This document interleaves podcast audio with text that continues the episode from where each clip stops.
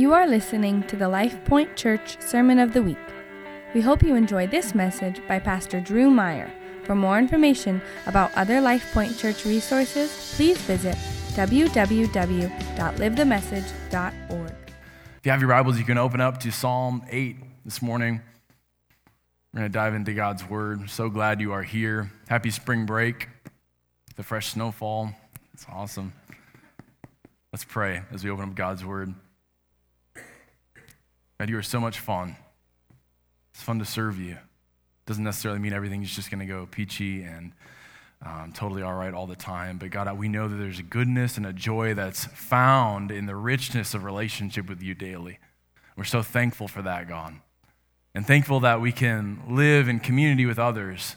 And I believe it's in this context, Lord, that you speak to us in a unique way. Lord, you speak to us in the secret place, individually, but God, you also speak to us in the context of community.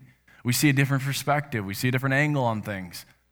Our rough edges are rubbed off when we're around others that sharpen us and challenge us in different ways. And so, God, I pray your presence would be here in these next few moments in such a way that you do a significant work in our hearts.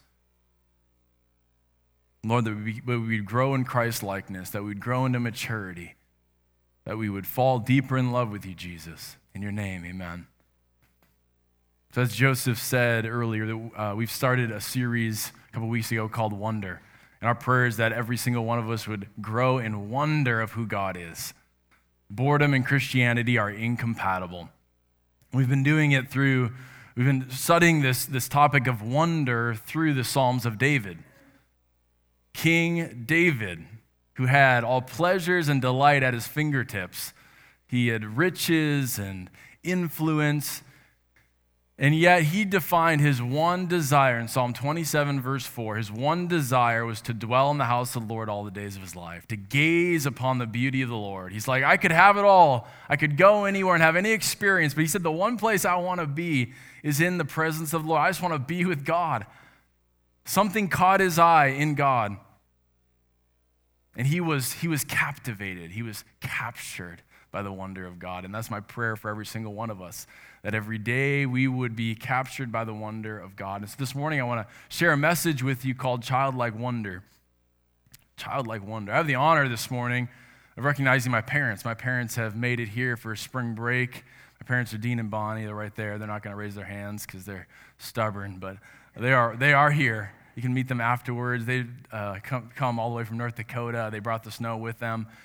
And um, them coming this week, it reminded me of a season of my life where my parents built a new home in my hometown of Fargo, North Dakota. They built a new home. And I remember moving into this home and the smell of a new home. It's the smell of new carpet, of new paint on the walls. Everything is fresh. Everything is new. It's very similar if you've ever driven a new car. There's that fresh, new car, new house smell. But what happens after people just dwell in a house for months or years? It's just the common stuff of life kind of squelches any of that freshness, the newness, and everyone, every home takes on its own unique smell, right? But it's not a new house smell anymore. And that happened in our house as well. I believe there's something that can seep into our hearts, a lie that we can be tempted to believe in our walks with Christ, that the freshness, the newness of life that we experience in Christ on the outset will somehow just kind of fizzle out and fade away into the oblivion, as though it's just something of yesteryear, something fresh I experienced in a season in Christ, and now it's just the common drudgery of following Christ. I don't believe it has to be that way. I really don't believe it at all. I want to speak about a topic that I believe Christ emulated in his life, and he spoke a number of times about, which is childlike wonder, the humility of a child to be captured by something bigger than themselves. Jesus referenced this in Mark chapter ten, verses fourteen and fifteen. He said, let the, let the children come to me. Do not hinder them, for to such belongs the kingdom of God. Truly I say to you, whoever does not receive the kingdom of God like a child will not enter it. So he said both entrance into the kingdom and the inheritance of the kingdom belongs to those that are, are like a child. They don't have to have the age of a child, but they need to emulate certain attributes of a child. I'm not saying that you you need to stay in immaturity. No, Christ's will for your life, his best for your life is to for you to grow into maturity in the kingdom of God. There's a growth, a progression, a sanctifying, a, a uh, growth in Christ's likeness, but there's something that we should foster and maintain in our walks with Christ, which is childlike humility, simplicity, an ability to trust a good father with all of ourselves every single day. It's this life of abandonment. And that's childlikeness. That's a fun way to live. And Jesus said that's the entrance into the kingdom of God, that type of sim- simple trust, simple faith to believe. That's the entrance into the kingdom, and it's it's the, the way the, of, of inheritance in the kingdom of God. He said, to such as these belongs the kingdom of God. You can think of, compare or contrast, I guess, childlikeness to the religious leaders that Jesus often confronted. When, when Jesus saw a child, he said, come, come up to me. Come to, sit up on my lap.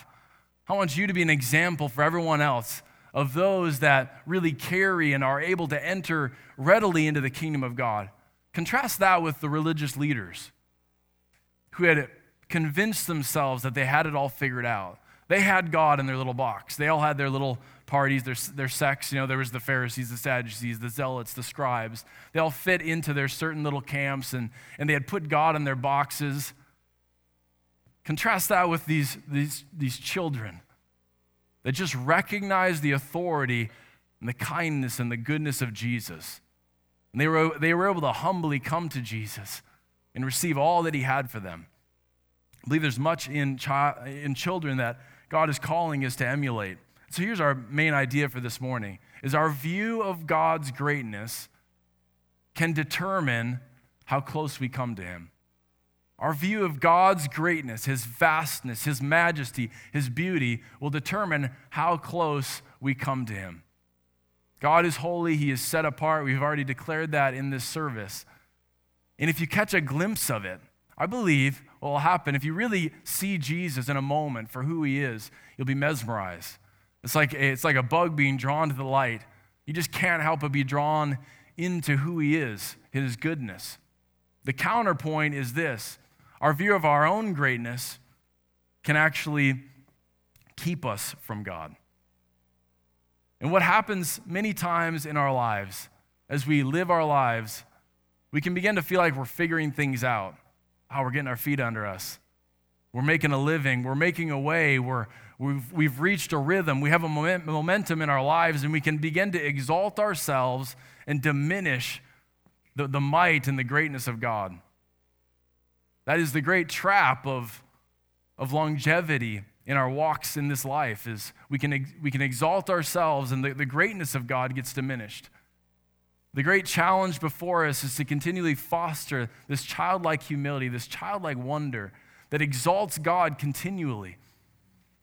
We can grow in self-confidence and an identity in Christ, but at the end of the, at the end of the day, it's all born out of a complete uh, abandonment and uh, awe and wonder of God and his greatness.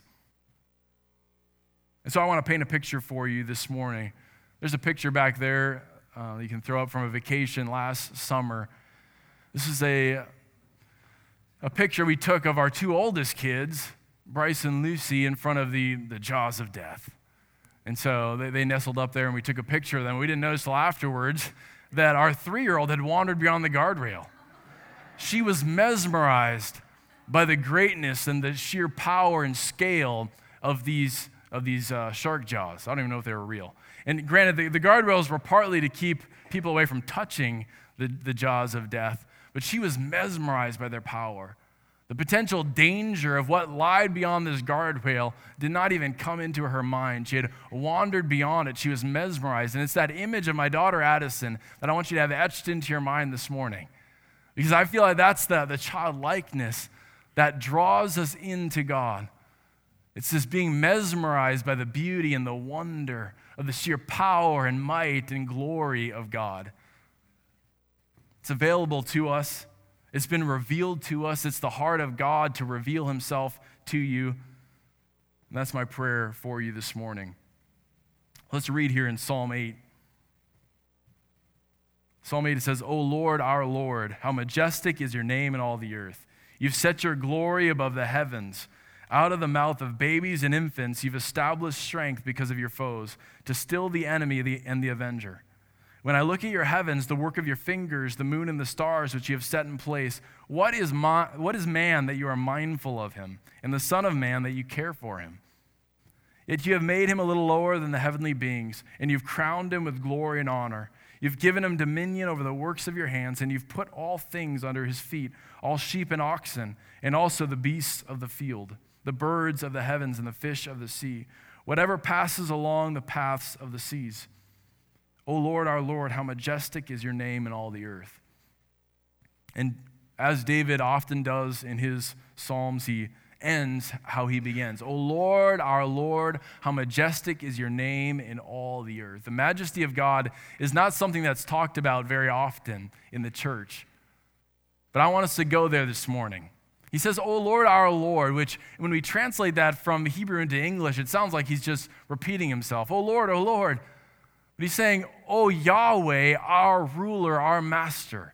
He's calling God by his name. He's saying, O Yahweh, this revered name, all, who's sovereign over all, how majestic is your name. His name is full of majesty. What is majesty? Majesty often refers to things that are beautiful and full of splendor. On the ocean, I think it's helpful to, to think a great idea or a way for you to put yourself in the, the feeling of majesty. You can read about the ocean and its scale, its size, its power in a book. You can read about it. You can look it up on Wikipedia. You can watch a video on YouTube. But when you get there, the sound of the roaring waves, the implications of its size and its magnitude, it kind of takes your breath away. And same with a mountainscape. I'm talking about real mountains, like the Rocky Mountains, not the Appalachians. I'm talking about something. I remember when we moved to uh, Seattle, and we saw Mount Rainier for the first time, the highest point in the lower forty-eight. And, and this, the sheer scale and size of it just seemed unreal. Like literally, it looked like a painting in the sky. It was so far above all the surrounding landscape, it takes your breath away. Currently, there's seventeen of our Iowa State students um, in, in the nation of Trinidad on a spring break missions trip, taking the gospel home to home, which I encourage you to pray for them this week as, as they're on the streets sharing the gospel with people in that amazing nation. And a year ago, we took a spring break trip to Vegas, to Las Vegas, Nevada. And so we were making the road trip across the United States from Iowa through Nebraska into Colorado and, and, and on. And as we made it into Colorado, sitting shotgun with me was a kid, a student from New Jersey, just a few miles away from New York City. This kid had never been any further than Iowa, or any further west than Iowa. And so I remember when we came, when we caught a glimpse of the Rocky Mountains. This kid named Kevin, he, he just couldn't believe it. It was unreal. He made us pull over to the side of the road so we could stop and just take it in for a moment. It's captivating. It just, it makes your, your mind reel as to their magnitude, their splendor, and their beauty. Are you guys with me? That's majesty. And all that pales in comparison to what David is referring to here. The, his name is majestic above all other things in the universe. His name is full of majesty. And then he says, actually, sorry, I do want, I want to read a quote from one of my favorite authors, A W Tozer says, with our loss of sense of majesty has come the further loss of religious awe and consciousness of the divine presence. When we lose sight of God's beauty and his majesty, it's almost as though he's not real anymore. We, we, we lose sense of his reality in our comings and our goings. We've lost our spirit of worship and our ability to withdraw inwardly to meet God in adoring silence.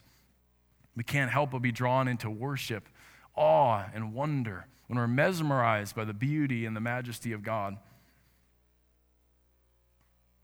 And as I was considering that this week, I recall the passage at the end of the story, which I want you to know that we are in the midst of this story. This is a historical book, but it's not yet over. You guys know that? We're still in the midst of God's redemptive story, and so much of this has not yet happened. In Revelation chapter twenty, it tells of the end of the age. In Revelation chapter twenty, it says, Then I saw a great white throne and him who was seated on it. And from his presence, earth and sky fled away, and no place was found for them. And I saw the dead, great and small, standing before the throne, and books were opened. Then another book was opened, which is the book of life. The dead were judged by what was written in the books according to what they had done. I read that this week, and something stuck out to me that I'd never really picked up on, which is the fact that it says this, the earth and the sky, they fled away. There's coming a, a revealing of the glory of God that surpasses what we can even comprehend, that this material world cannot even be in the same proximity of the glory and the majesty of God. You can just take a moment for your mind to be blown. The material wor- world fleeing away. It says there's no space, no place for them. It's the glory, the majesty, the power, the might, the greatness of God. Oh, that our hearts would be captured by the greatness of God, that we would have, we'd catch a glimpse of it, and we would be drawn in like my daughter Addison. He says out of the mouths of babies and infants, he's established his strength. Because of, of your foes, to still the enemy, the avenger. God is able to use even a helpless child. And obviously he did that two thousand years ago when he came in the form of a baby. He establishes strength through a baby. But David actually takes it beyond just the helpless weakness of a baby. He says through the mouths of babies and infants, in their unintelligible, inarticulate syllables, God is able to establish his strength through babies and infants. He doesn't need us. It's important for us to rem- re- remind ourselves of that reality. God is not in need of anybody or in need of anyone. And that goes for me, that goes for you. God could use an inarticulate, in- unintelligible child, a baby, and use him for any of his purposes, any of his works. That is the power and the, the greatness of God. Kids, I think, this is why I want us to foster childlikeness. Kids just have this ability to recognize strength. Their minds move at a, a very fast pace, and they just recognize strength. I was reminded this week of growing up around my grandpa. My grandpa lived to the age of ninety-two. He was a very strong German man. He lived seventy years of his life with a wood leg from a construction accident. And when he would walk around the house, it was just the walk of strength as he would walk around with his wood leg. And I remember grabbing his hand at different moments, and his hand was just unreal how big it was. Big, chubby hands. And he was not a chubby man, but his hands were just so strong. I remember as a child recognizing the strength of my grandpa. I believe children can more readily recognize the strength of those around them. And we should recognize the strength of God. But something can seep into our own lives as we begin to believe in our own strength. We believe, I got this. Convince ourselves, yeah, I got this figured out. I, I'm, I'm something. I'm pretty talented. I'm pretty awesome. And our view of ourselves gets exalted. Our view of God gets lowered. Oh, that we'd get lost in the greatness of God. But the greatness of God is taken even far further when David says, what is, my, what is man that you're mindful of him? This is the good news, the gospel of Jesus Christ, that the great God, the God who's not dependent on anybody or anyone, would actually be mindful of us, that he'd see you and that he would know you, and he know the number of hairs on your head. He'd know the thoughts in your mind, the, the, the fears that you face. He'd know it all, and he'd be mindful of you. That he'd reach, he'd reach across the chasm, and he would pursue relationship with you. It's the good news of the gospel, the fact that God Almighty, sovereign God, would be mindful of you and me. It surpasses what we can understand, but there's a hierarchy of creation, and God set humanity above the rest of creation. Here's the good news. God created you and I in his image. That's our intended design. He created us to bear the image of God. Me and you, we're supposed to reflect the glory of God, the wonder. We're supposed to reflect his kingdom and, and attributes of who he is. But something went horribly wrong. We destroyed that image by choosing right and wrong for ourselves. We chose sin. Every one of us did. Uh, Romans chapter three says, we've all sinned, we've fall short, fallen short of the glory of God. We've destroyed the image of God. But what did God do? Did he, did he abort the entire thing? No, instead he, re, he, he made a, a way to redeem humanity, for the image of God to be restored in us. And now relationship with God becomes the new norm. You and I can walk in relationship with God. Not only can we begin to reflect God in certain attributes, but we can also have relationship with him. That is the good news of Jesus. The fact that God was mindful of us. God, God was mindful of us. God of glory, God of greatness. God really wants you to discover his greatness. He came to earth to display in authority and power his greatness.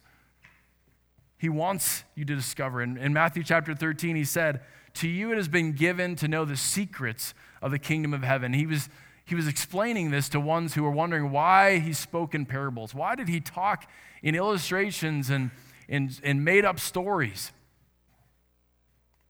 He says, I, "To you it has been given to know the secrets of the kingdom of heaven, but to them it has not been given. For to the one who has, more will be given, and, and he will have an abundance. But from the one who has not, even what he has will be taken away. This is why I speak to them in parables, because seeing they do not see, and hearing they do not hear, nor do they understand." Everyone heard the parables, but only some understood. Only some who had the childlike humility to actually, in space in their lives, capacity in their lives, to hear the words that were coming out of his mouth and the implications in their lives. God gives grace to the humble. He opposes the proud. That's why when our view of our own greatness gets exalted to its unrightful place, there's this opposition, this obstacle that rises up that actually keeps us from God. But when we foster and maintain childlike humility and wonder, we're drawn into the presence of God. God gives us grace. He gives us more abundant grace. He's like, there's more. You, you have some, I'm going to give you more.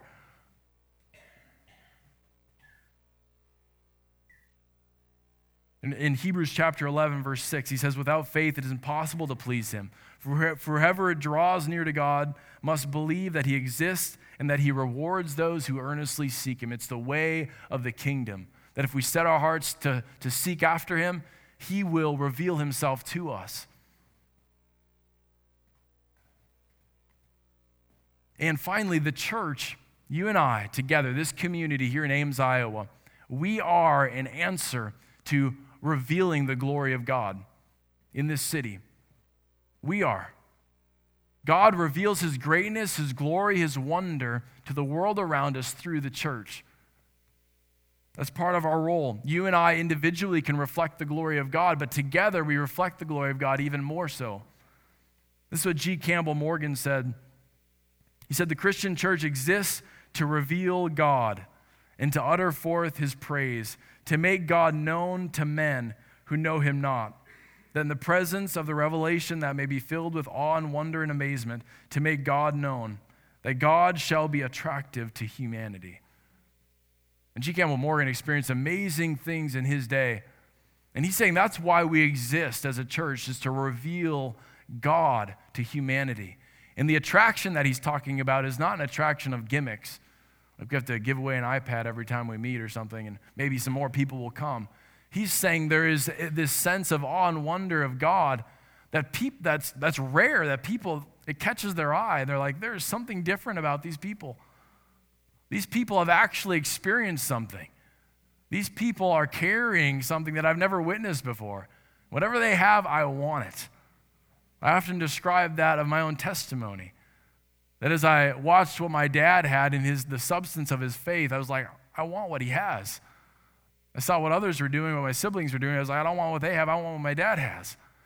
And that's what the church can do together. We can represent God. That's why we say around here, we want to live the message of Jesus. We want to demonstrate the message of Jesus in our city. It's possible. So very quickly, here's three ways in which I want us to foster childlikeness.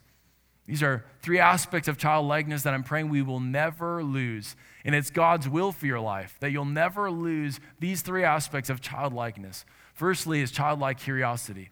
You do not have to ask a kid to ask questions.